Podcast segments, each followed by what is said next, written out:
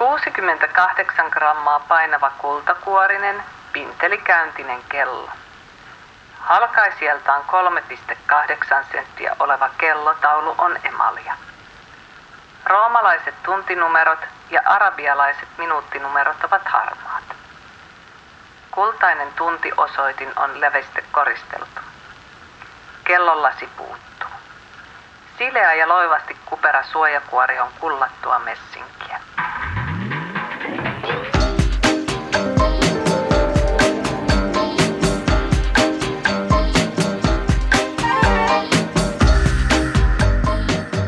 Tämä on Toista maata. Kansallismuseon podcast, joka kääntää Suomen historian uuteen asentoon. Sarja liittyy Kansallismuseon Toista maata näyttelyyn, joka päivittää Suomen tarinan 1100-luvulta itsenäisyyteen asti. Olen Matti Johannes Koivu, oppaanne menneestä tähän päivään ja vähän tulevaan.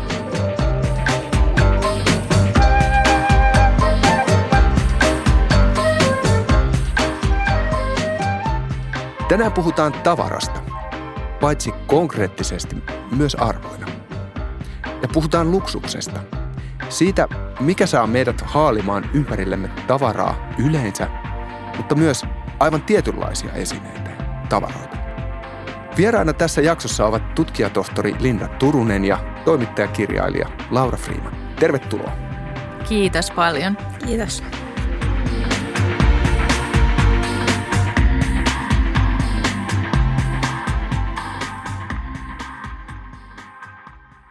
Laura, No, mitä luksukseksi luokiteltavaa olet viimeksi hankkinut?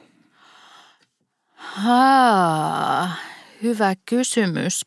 Sä esität sen ajankohtaisella hetkellä, sillä luultavasti tämä, yleensä tämä vastaus liittyisi mulla vaatteisiin, jotka Mhm. on ollut mulle semmoinen, pakkomielle on ehkä liioiteltu termi, mutta rakas harrastus. Mutta mä oon juuri tehnyt sellaisen vuoden mittaisen ihmiskokeen, jossa olin vuoden ostamatta minkäänlaisia vaatteita, uusia tai vanhoja tai minkäänlaisia, jolloin multa karsiutui tällainen, mutta mä oon varmaan kompensoinut tätä mun vaatelakkoa hankkimalla esimerkiksi jonkinlaisen design-huonekalun, jolla on sellaista statusarvoa ja myös Joo. rahallista arvoa, joka lasketaan varmaan luksukseksi. Ehdottomasti. Se lienee kotimainen sohva, jonka mä lasken luksustuotteeksi. No, Linda, mitä luksusta sinä olet hankkinut? Mun piti ihan hetken aikaa miettiä, ähm, koska mäkään en ole pitkään aikaan hankkinut mitään. Ehkä tämä korona-aika on myös tehnyt siitä semmoisen, että ei välttämättä kauheasti ole tullut tehtyä muita juuri kuin kotiin liittyviä hankintoja. Mm. Ja tämmöisellä nopealla kelauksella, niin mä ehkä sanoisin, että ehkä kolmisen vuotta sitten mä hankin käytettynä, eli second handi ähm, Rolexin, joka oli itselleni lahja Mhm. muutamia vuosia sitten tapahtuneesta väitöksestäni, joka liittyy siis luksukseen, niin päätin, että lahjon itseäni jollain hankinnalla, joka jää muistoihin ja itselleni, ja se oli ehdottomasti second handina ostettu, ja se oli tämmöinen kello. Okei, hyvä. Tä- Oi, tä- mä haluaisin nähdä sen. Se on sulla täällä. mukana? Oo, kumpa kuulijatkin vois nähdä sen, se on kaunis. Se on kyllä upea Rolex. Mi- Miltä vuodelta se on? Um, vuodelta 86, eli vuosi ennen syntymääni. Vau. Oliko tässä joku aivan erityinen syy, miksi juuri tämä malli tai... Um, lähinnä se, että sen piti olla jollain tapaa semmoinen naisellinen, mutta neutraali, tai ei liian semmoinen bling-bling, semmoinen arjessa ö, sopii käyttöön ja ei oikeastaan muuten ehkä mallia ollut. Mulla oli ehkä se brändi tavallaan taustalla siihen, että olen tehnyt tutkimusta, jossa tämä Rolexi-brändi on ollut tavallaan yhtenä aiheena, että ja mulle ehkä se, että mä ostin sen käytettynä, niin oli mulle tärkeämpää kuin se, että mä olisin ostanut kyseisen brändin tuotteen uutena. Että se oli se käytettynä ostettu. Tavallaan se, että se brändi on ikoninen, niin se oli mulle se. Joo. Tämä liittyy sun väitökseenkin tämä teema, että se on, jos ymmärsin oikein, että nimenomaan tämä luksuksen sosiaalinen ulottuvuus ja se tavallaan omaan elämäntarinaan ja, ja siihen sen tavallaan, että kuinka jokainen yksilö itse muodostaa sen luksuksen merkityksen. Joo, juuri näin. Siis tavallaan se, mihin mun väitöskirja, joka on siis jo julkaistu hmm? 2015, eli tässä on jo tovi siitä, niin liittyy just siihen, että miten suomalaiset määrittelee luksusta. Ja sitä varten juuri Laurankin vastaus tästä sohvasta oli täysin osuva, koska ei se ole välttämättä mitään, mikä on selvästi näkyvillä, kun sä kävelet kadulla, vaan siinä on jotain tosi henkilökohtaista. Eli sä käytät sitä kotona sitä sohvaa, sä et sitä tavallaan välttämättä, sun ei tarvi esitellä tai hakea sosiaalista hyväksyntää muilta, vaan se on tavallaan sulle itsellesi ylellinen kokemus. Niin se puoli liittyy siihen luksuksen mm. määritelmään, mutta sitten jotta se ei jää pelkästään tälle ylellisyyden tasolle – niin tavallaan se sosiaalinen ulottuvuus yleensä myös liittyy siihen, eli että se viestii jotain muille ihmisille myös, mm. tai että se on tunnistettava myös muiden ihmisten keskuudessa. Plus Aivan. nyt kun nykykulttuurissa myös semmoinen ennen yksityinen saattaa olla hyvinkin julkista. Esimerkiksi, että kyllähän mäkin haluan sitten laittaa valokuvan siitä mun sohvastani sosiaaliseen mediaan, vaikka jotta tuhannet ihmiset nyt varmasti näkevät, näkevät että mm. minulla on se, että mä siitä en tavallaan nauti ainoastaan siellä yksinäisessä ylhäisyydessäni. Se on totta. Eli, Eli tavallaan nämä rajat tässä niin kuin yksityisyyden ja julkisuuden välillä on tavallaan häivyttynyt juuri erityisesti sosiaalisen median myötä. Eli luksus on, se on oikeastaan enemmänkin sosiaalinen performanssi kuin mikä esine. No tavallaan joo, ja sitten ehkä se myös määritellään siitä hetkestä käsin, missä itse on näissä mun haastatteluissa, mitä mä oon tehnyt vuosien aikana, niin mä yleensä aina aloitin juuri samalla tavalla kysymykseni, että mikä sinulle on luksusta. Mm. Että mä ymmärsin, että mikä on se konteksti, mm. mistä se kuluttaja tulee. Ja itse asiassa aika harva lopulta sanoi, että se on mikään ihan niin kuin tuote, vaan se saattoi liittyä vaikka pitkiin yöuniin, lomaan, johonkin semmoiseen, mitä sulla ei ole. Eli se luksuksen dynamiikka liittyy siihen semmoiseen unelmaan. Se on jotain vähän enemmän, mitä sulla ei ehkä ole, koska nyt sitten toisaalta se tuote, minkä sä oot ehkä hankkinut, niin mä veikkaan, että Laura sulki on nyt jotain muita uusia asioita, mitä kohti sä pyrit. Mm. Eli tavallaan se luksus on vähän niin kuin se, joka aina juokset vähän niin kuin sen perässä, että sitten kun sulla on se, niin joo, sä oot saavuttanut sen, mutta sitten kun se on saavutettu, niin siitä katoo pikkasen jotain semmoista taikaa. Joo, ehdottomasti. Niin ehkä Suomessa, nyt kun ajattelen sitä asiaa, että sä oot haastatellut ja kysynyt, mikä suomalaisille on luksusta ja vastataan, että yöunet tai aika läheisten kanssa tai jotain tällaista. Sitten tulee mieleen sellainen asia, että Suomessa voisiko luksuksessa olla aivan tämmöinen erityinen moraalinen lataus johtuen Suomen historiasta ja, ja tavallaan – siitä, että musta jotenkin näin tältä istumalta tuntuisi, että Suomessa vaikka luksukseen suhtaudutaan hieman eri tavalla kuin vaikka Yhdysvalloissa tai näin, että Suomessa tämmöinen ylellisyys ei ole ihan yksinkertainen asia moraalisesti tai näin. Huomasitko tällaista asiaa haastattelussa?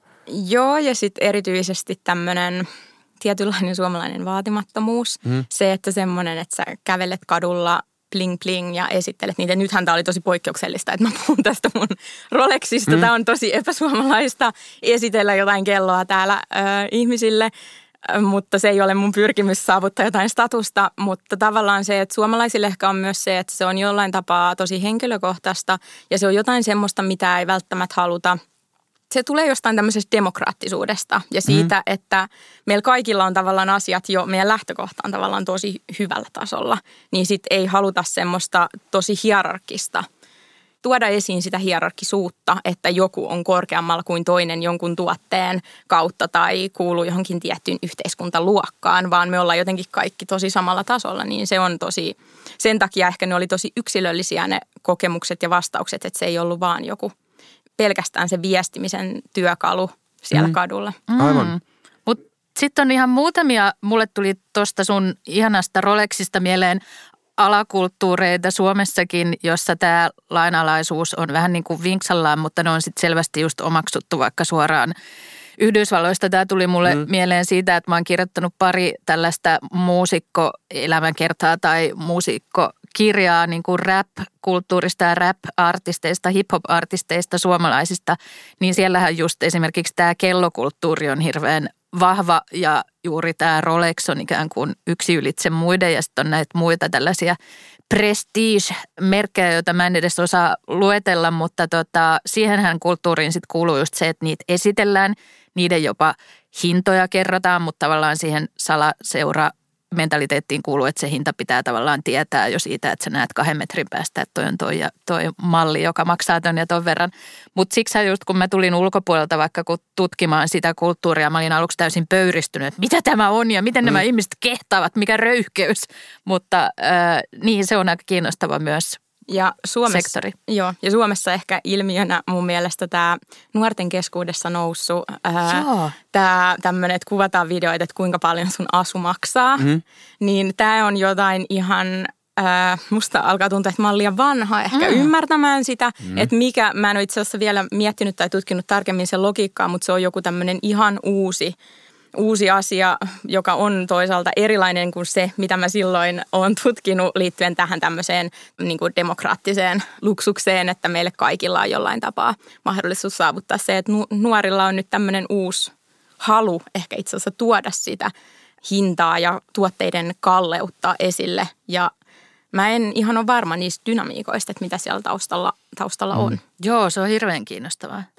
Mulle tuli vähän tuohon edelliseen liittyen, että nythän on myös kun puhuit tästä nuorisotrendistä näiden luksusvaatteisiin liittyen, että se valtava paine myös päästä siihen, lunastaa se status sillä luksuksella niin, että on näitä, kuulostaa niin absurdelta, että varastetaan vaatteita niin kuin toisen päältä, kun niillä on tietyt merkit ja se, että mm. siihen luokkaan pitää päästä, vaikkei siihen oikeasti olisi rahaa. Ja mulle tuli vielä tuosta rap-kulttuurista yksi viittaus mieleen, että kun – siihen kuuluu tällaiset beefit eli riidat räppäreiden kesken ja sitten tehdään toisesta tällaisia pilkkakappaleita, niin siellä esimerkiksi tällaisen suomalaisen rap-historian ikonisimpia laineja on semmoinen, että syytetään toista räpperiä siitä, että sulla on osamaksu Rolexi, että sulla ei ollut varaa ostaa sitä omilla rahoilla, vaan että sä maksat sitä Klarna osamaksulla. niin jotenkin sekin kertoo siitä, että se on niin kuin että se rahan ja sen, että sulla on oikeasti varaa siihen lukrukseen, niin se merkitys on niin valtava.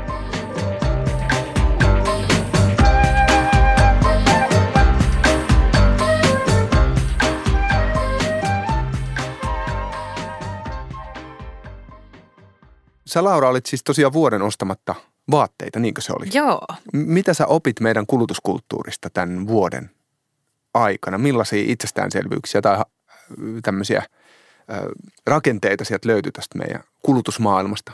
No ne juurikin on ehkä itsestäänselvyyksiä, että nyt kun ihmiset on kysynyt multa tämän vuoden jälkeen, että no, ratkaisitko nyt jotenkin tämän ongelman, että, että mitä tapahtuu? Ja silleen, että ei mulla on oikeastaan vaan enemmän kysymyksiä mulla ei ole yhtäkään uutta vastausta, että mä en todellakaan ratkaissut mitään kuluttamisen kriisiä tai kerskakulutuksen niin kuin ongelmaa tämän vuoden aikana, että mä saatoin tutkia sitä vaan ihan omasta perspektiivistäni, mutta kyllä se itsestäänselvyys siinä esimerkiksi valkeni juuri sen vaikeus, miten vaikea on astua siitä pyörästä ikään kuin ulos, vaikka olisi ihminen, joka mieltää itsensä niin kuin viiteryhmään, jossa ei nyt sillä tavalla nokitella millään Louis Vuittonin laukuilla hmm. tai että tämmöinen niin kuin, että mähän vaikka tällaisessa ikään kuin kulttuurellissa vasemmistolaisessa viiteryhmässäkin silti ihminen on mukana pelaamassa tällaisia tyyliin liittyviä esimerkiksi pelejä tosi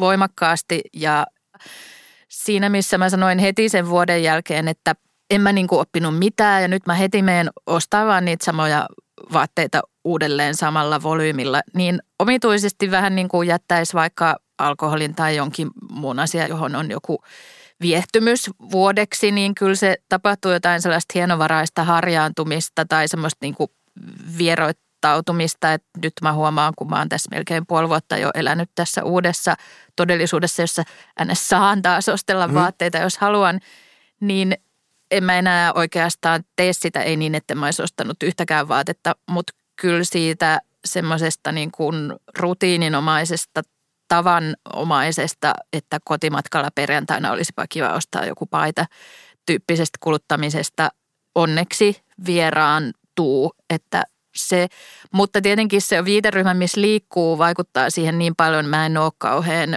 tai työelämässä mä oon hyvin sellaisen niin kuin tyylin valveutuneiden ihmisten seurassa liikujoiden, jotka on aina hyvin niin kuin tota, tai että on heille suuri arvo tämä ajanmukainen pukeutuminen mm. ja edelläkävijyys. Mutta sitten taas ystäväpiirini on enemmän ihmisiä, joiden kanssa me ei koskaan esimerkiksi oikeastaan puhuta vaatteista sanallakaan, niin huomasin, että sehän nyt siinä olennaisesti vaikuttaa siihen, kuinka helppoa tai vaikeaa se on tai kuinka polttavana se on mielessä se kuluttajuus ja vaatekuluttajuus.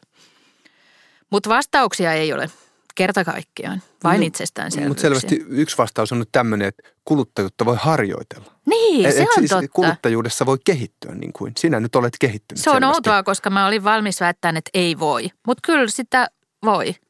Ja mun mielestä mielenkiintoista tässä, mitä sä kerroit Laura, niin on se, että sä puhuit paitsi siitä, että sä oot nyt lopettanut ostamisen, mutta sitä kuluttajuudessa se ostaminen on vähän niin kuin se ensimmäinen syklivaihe.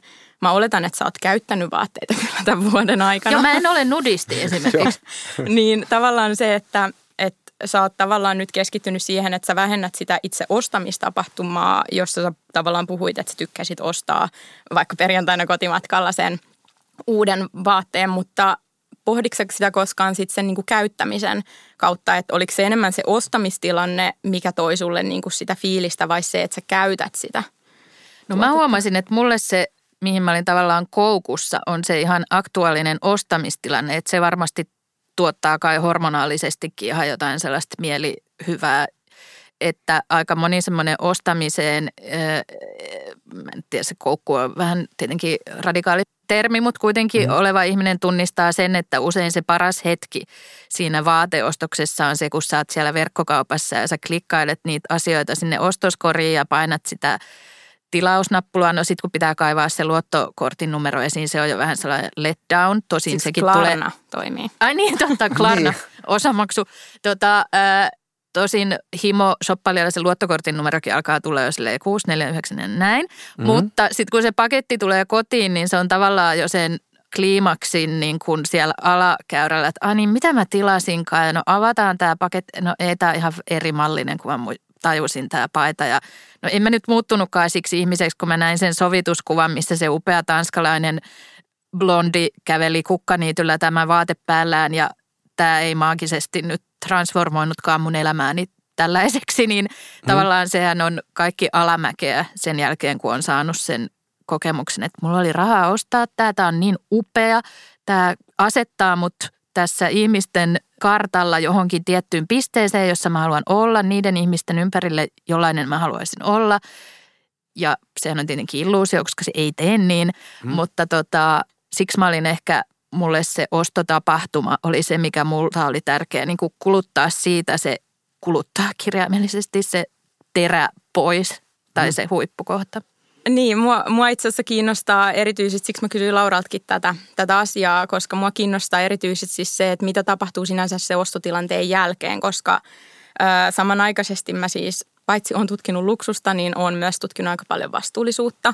Ja mua kiinnostaa tavallaan se, että miten semmoinen just ehkä kerskakuluttaminen ja turha kuluttaminen voitaisiin jotenkin, miten markkinointi voi olla osana siinä muutoksessa, että me ei pyritä vaan saamaan kuluttajia ostamaan lisää, vaan että me saadaan ostamaan ne oikeita tuotteita, eikä sellainen niin kuin vaan heräteostoksina.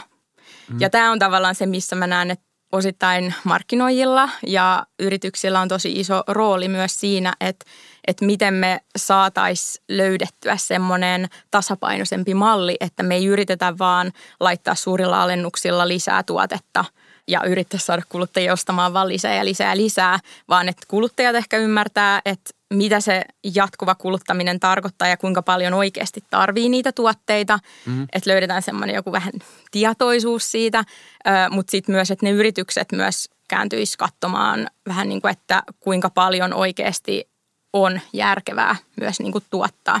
Eli tavallaan me tarvitaan lopulta kaikkien näiden tekijöiden, paitsi kuluttajien toiminnan ja kuluttajuuden muutosta, mutta myös näiden yritysten toiminnan muutosta siihen. Ja tämähän nyt tarkoittaa tietysti sitä, että tämä niinku luksuksen konseptin pitäisi jotenkin muuttua. Mm. Että, että luksus voi olla sitä, että sinulla on vanha vaate, joka on jotenkin... Niin. Tämä tavallaan, että se, että se luksus voisikin muuttua, että luksus on se, että on tosi vähän, että, että sä et ole niinku hukus siihen tavaraan. Tai että niinku tällaisia uusia luksuksen konseptia muuttuu koko ajan. Miten teidän mielestä luksus on muuttunut? Mä itse ajattelen, että koska olin kotoisin Hämeenlinnasta, niin siellä nuoruudessa niin, niin luksus oli sitä, että joskus voi ajaa taksilla, jos on joku kansallinen juhlapyhä ja koko perhe on erittäin väsynyt. Niin taksimatka on luksusta. Joo. Tai sitten ravintolareissu piparkakkutaloon joskus todella harvoin. Se oli niin kuin, mä muistan tämmöiset aivan niin kuin erityisinä hetkinä, että silloin luksus oli aika vähäistä ja näistä päivistä sieltä jostain 90-luvun alkuhämärästä, niin, niin kuluttaminen on,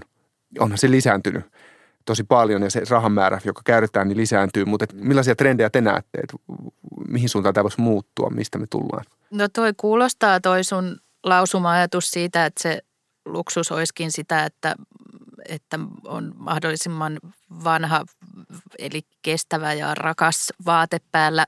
Mutta se tapahtuu sen kautta tietenkin, että kun kaikkihan pitää meille kuitenkin jollain tavalla, tai mä ainakin huomasin tämän vuoden aikana, että mulle pitää niin kuin myydä kaikki nämä ajatukset todella hyvin, yhtä hyvin kuin se halpa vaate, niin mulle pitää myydä se, että tämä vaatelainaamo on viehättävä konsepti ja tämä on ylellinen, elämyksellinen asia, että sä mm. vaikka vuokraatkin juhlavaatteen, etkä osta sitä uutena. Ja just toi, että sehän on hirveän masentavaa nyt, kun on tällainen keskiluokkainen, keski-ikäinen, hyvin toimeen tuleva ihminen ja kaikki tällainen, mikä ennen oli luksusta, vaikka tällainen mainitsemasi ravintola – reissu onkin arkipäiväistynyt ja kaikki tämä digitaaliset palvelut, että se ravintolan ruoka voidaan tuoda sun kotiin ja sä voit vaan valita, mitä sieltä tulee. Ja sitten kun mm. sä avaat sen Styrox tai upean biohajoavan pahvirasian mm. ja tajuat, että jotenkin tämän asian arvo on nyt mennyt, että tämä ruoka on varmaan ihan yhtä hyvää kuin tämä on siellä ravintolassa, mutta jotenkin tästä on nyt se luksuselementti on karsittu tästä. Mutta onhan sitten näitä tiettyjä trendejä, tällaiset konmarittamisen tyyliset asiat mm. ja tällaisten meditointi, mindfulness, tämmöisen niin kuin hidastamis, hiljentymistrendien kaltaiset asiat, jotka ikään kuin on vienyt sitä tai yrittänyt kertoa meille, että se luksus voi olla sitä niin kuin ei taaksepäin, mutta vastakkaiseen suuntaan menemistä, että kyllä siinä musta osittain on jo onnistuttu, että kyllä mä ainakin nyt jo miellän sitten tällaisia ajatuksia ja kaikki nämä koronan mukanaankin tuomat metsään paluut ja mökkien hankkimiset. Tietenkin se mökkien hankkiminen esimerkiksi on taas kuluttamista ja omistamista ja sillä tavalla etuoikeutettu harrastus, mutta mm. että onhan niissä sellaista niin kuin tiettyä vasta iskua tai lausetta tälle niin kuin aiemmalle luksuksen konseptille ehkä jotenkin. Mä ehkä tosiaan näen, että luksus kuvaa aina meidän aikaa ja se on kiinni siinä ajassa. Mm. Ja se tavallaan on jatkuvasti muutoksessa, koska se menee aina askeleen edellä ja siksi olisi mielenkiintoista just ymmärtää, että mikä nyt on luksusta, koska sitä kohti me tavallaan pyritään. Koska jos me mietitään historiallisesti, jos mitä on mielletty luksuksen aikanaan, saippua, mm. sisävessat ja myös esimerkiksi nämä taskukellot. Ne on ollut asioita, mitkä ei ole ollut kaikkien saatavilla. Ne on jotain, mitä kohti ihmiset on halunnut pyrkiä ja nyt niistä on tullut meille kaikille arkipäivää, ehkä ne taskukellot. Meillä on taskussa kännykkä, missä on kello, mutta tavallaan se koko ajatus siitä, että se sisävessat ja saippua, nehän on meille ihan perusasioita. Ei mm. meistä kukaan niin pohdi, että se olisi nyt kauhean luksusta, koska me ollaan saavutettu se. Toisaalta myös ehkä tähän haluaisin tuoda esille sen, että aikaisemmin, kun nämä saippua ja sisävessat oli sitä luksusta, niin – tuotteet ja nämä tämmöiset tavarat, mitä sulla oli, niin ne oli periaatteessa vaan se symboli siitä sun asemasta. Eli sulla oli se asema yhteiskunnassa mm, ja sitten sulla oli tavallaan siksi niitä tuotteita tavallaan, että se oli ensin asema ja sitten tavallaan ne vaan symboloi sun asemaa, ne tuotteet. Mutta tällä hetkellä mä ehkä näkisin, että nyt niin kuin – niiden tuotteiden kautta pyritään johonkin asemaan. Mm. Eli se on mm. niin kuin kääntynyt toisinpäin, että aikaisemmin se oli niin, että ensin asema ja siksi sulla on niin kuin symbolina näitä tuotteita, mutta nyt se onkin toisinpäin, eli tuotteiden kautta pyritään tiettyyn mm. asemaan. Joo, toi on ollut kyllä uskomattoman tiukkaa ja tarkkaa niin kuin luokka- ja säätyyhteiskunnassa. Tulee mieleen 1900-luvun alusta tämmöinen teinityttö, jonka päiväkirjaa luin ja hän, tai taisi olla 1800-luvun lopusta, niin hän, hämeenlinnalainen ehkä noin 15-vuotias tyttö, niin mietti sivu sivun perään, että voiko hän alkaa käyttää myssyä. Että onko myssyn käyttö, se mietti päiväkirjan, että onko se Jumalan tahdon vastasta. Ja sitten se käytti siinä sanaa säätöä, että onko se säädyn vastasta, jos hän käyttäisi myssyä. Nauraako ihmiset mulle? Hän oli hyvin etuoikeutettu, mutta silti tätä epävarmuutta siitä, että, että miten nimenomaan se tavallaan se säädyn asettama kehikko, miten tiukka se oli niin kuin suhteessa pukeutumiseen ja tyyliin ja, ja habitukseen ja kaikkeen. Mutta kun puhut näistä taskukelloista, niin meillähän on täällä, tota, kun tämä keskustelu liittyy tähän kansallismuseon toista maata näyttelyyn, niin meillä on, on, on lyhyt Eero Ehannin kertoma insertti, joka liittyy tämmöisiin 1700-luvun hyllystä löytyneisiin taskukelloihin. Kuunnellaanpa se.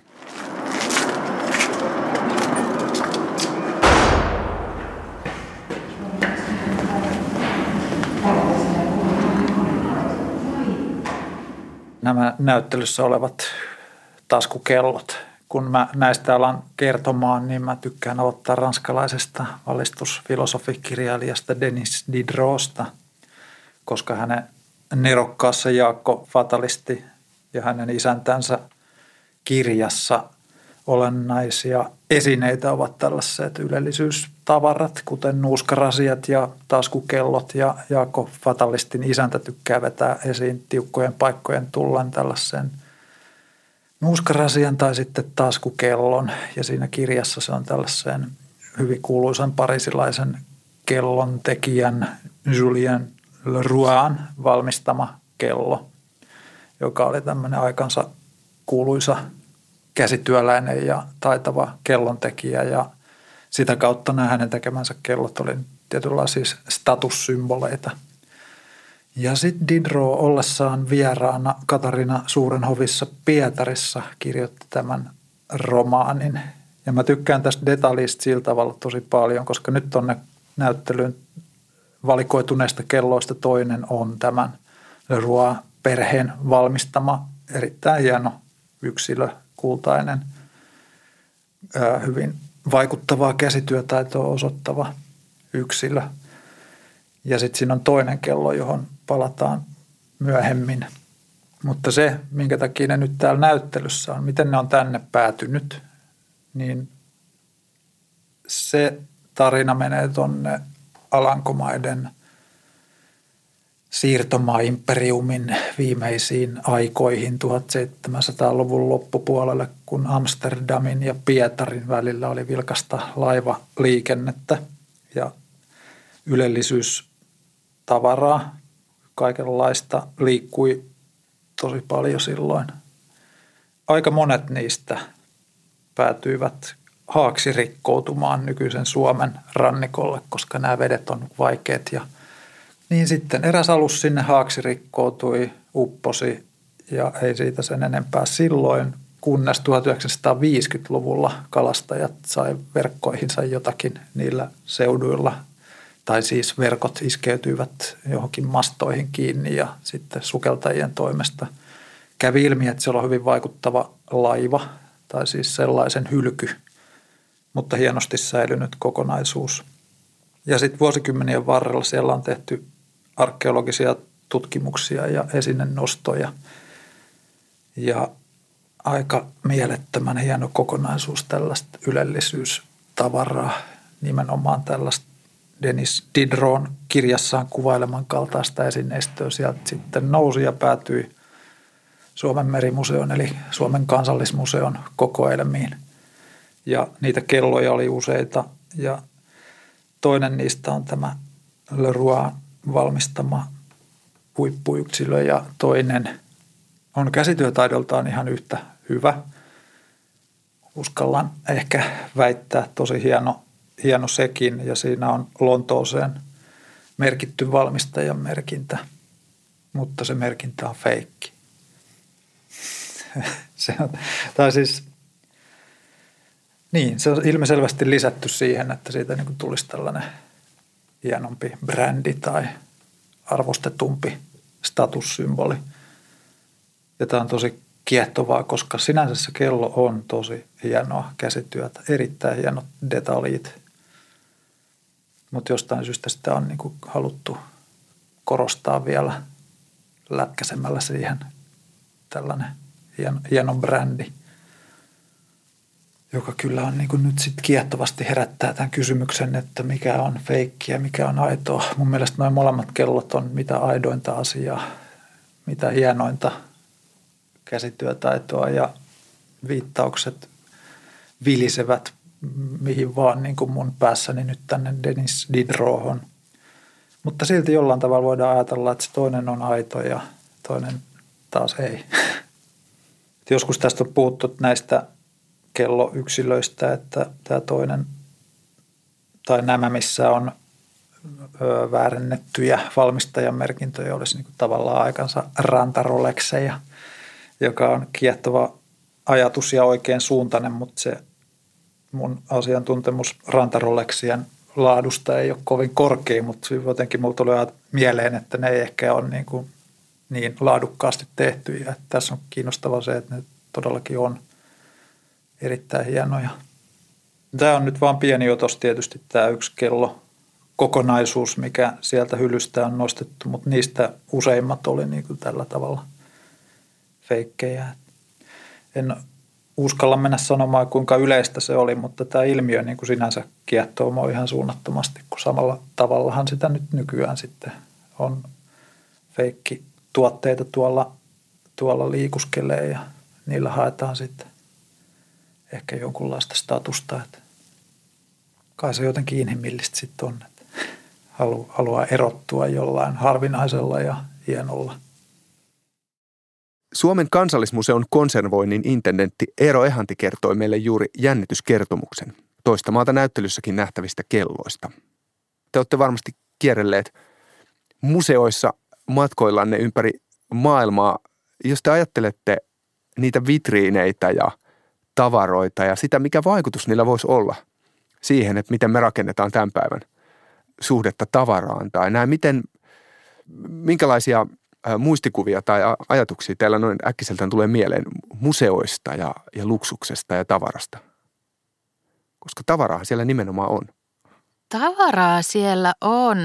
Mitä se tarkoittaa? No mulle tuli sellainen niin kuin ajatus, että kuuluisiko mun ajatella, että luksuksen esittäminen museoissa on jotenkin haitallista tai että se pönkittää jonkinlaista mm. sairaaloista suhdetta luksukseen tai, tai kuluttamiseen tai tavaraan ja siihen liitettävään arvoon, mutta en mä usko, että se ainakaan mikään vastaus olisi, koska kyllähän musta siitä luksuksesta kautta aikain pitää olla lupa myös, vaikka tajuaisi tällaisen kriittisen ajattelun sen mm. suhteen, niin nauttia siitä esineistöstä, koska sehän on aivan ihanaa.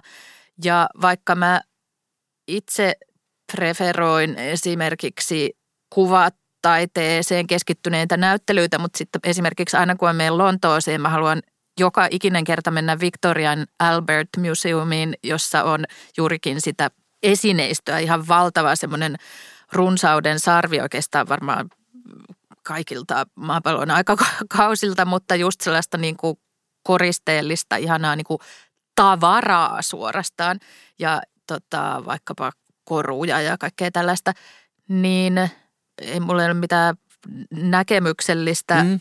otetta tähän, mutta minä haluan luksusta museoihin.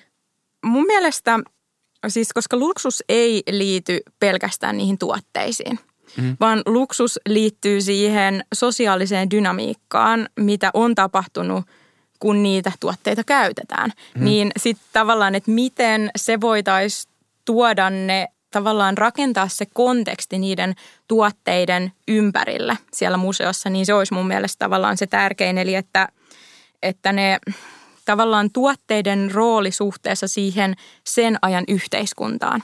Eli jollekin se, esimerkiksi mulle on varmasti luksusta tosi eri asia kuin jollekin miljonäärille. Ja sitä mm. varten tavallaan tämän hahmottaminen ja esille tuominen olisi mun mielestä tosi tärkeää ja tuoda ne ääripäät esille, että se luksus ei ole vaan niin kuin mustavalkoinen asia, että tämä on ollut luksusta ja tämä ei, koska se, mikä on siellä toisessa ääripäässä, on saattanut olla jollekin ylellistä.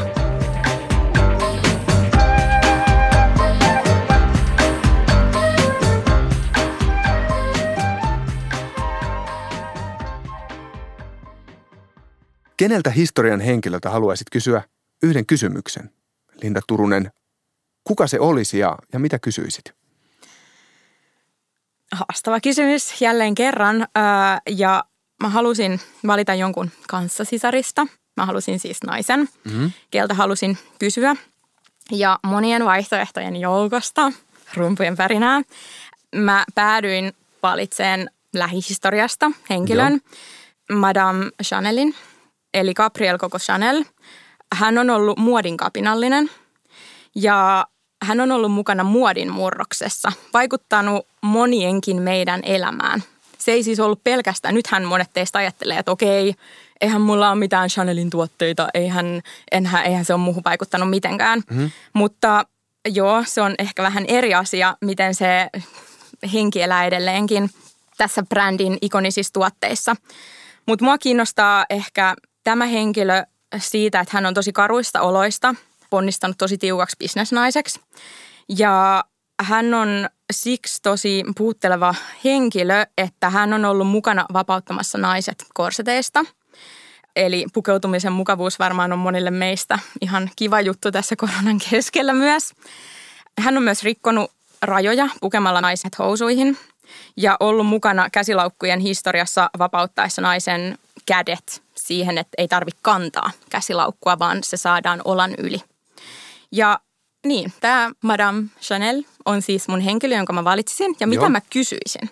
Saanko mä kysyä kysymyksen häneltä? Kyllä, mikä se olisi?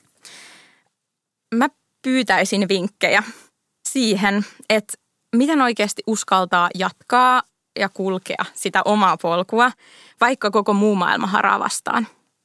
Ja lisäksi mä halusin kuulla keinoja siihen, että miten muuttaa systeemiä sisältäpäin. Laura Freeman, keneltä menneisyyden henkilöltä haluaisit kysyä kysymyksen ja, ja mikä se kysymys olisi? Tämä oli Matti Johannes Koivu täysin mahdoton kysymys, mutta sitten mä aloin miettimään tätä sen kantilta, että kun mä oon hirvittävän intohimoinen lukutoukka, että totta kai se olisi joku maailman äh, kirjallisuushistorian suurista ihmisistä. Mm. Sitten mä mietin, kuka se olisi ja aloin pläräämään mun kännykkääni ja huomasin, että tänään kun me keskustelemme tässä on William Shakespearein kuolinpäivä ja sitten mä ajattelin, että no suurelta bardilta voisin kysyä kysymyksen jos toisenkin. Olisi ihana mennä mm-hmm. hänen kanssaan kaljalle jutella kirjallisuudesta. Mä pyytäisin häntä lukemaan tällaisia tota, viime hetkeen puhuttavimpia ja itseni eniten fanittamia suomalaisten nais-nykykirjailijoiden teoksia. Mä kysyisin esimerkiksi William Shakespeareilta, että mitä hän pitää nykyisestä autofiktiobuumista. Erittäin kiinnostava asetelma ja Mitä kysymys. hän vastaisi? Mä en yhtään tiedä. Hei, kiitoksia oikein paljon, että tulitte keskustelemaan. Kiitos. Kiitos.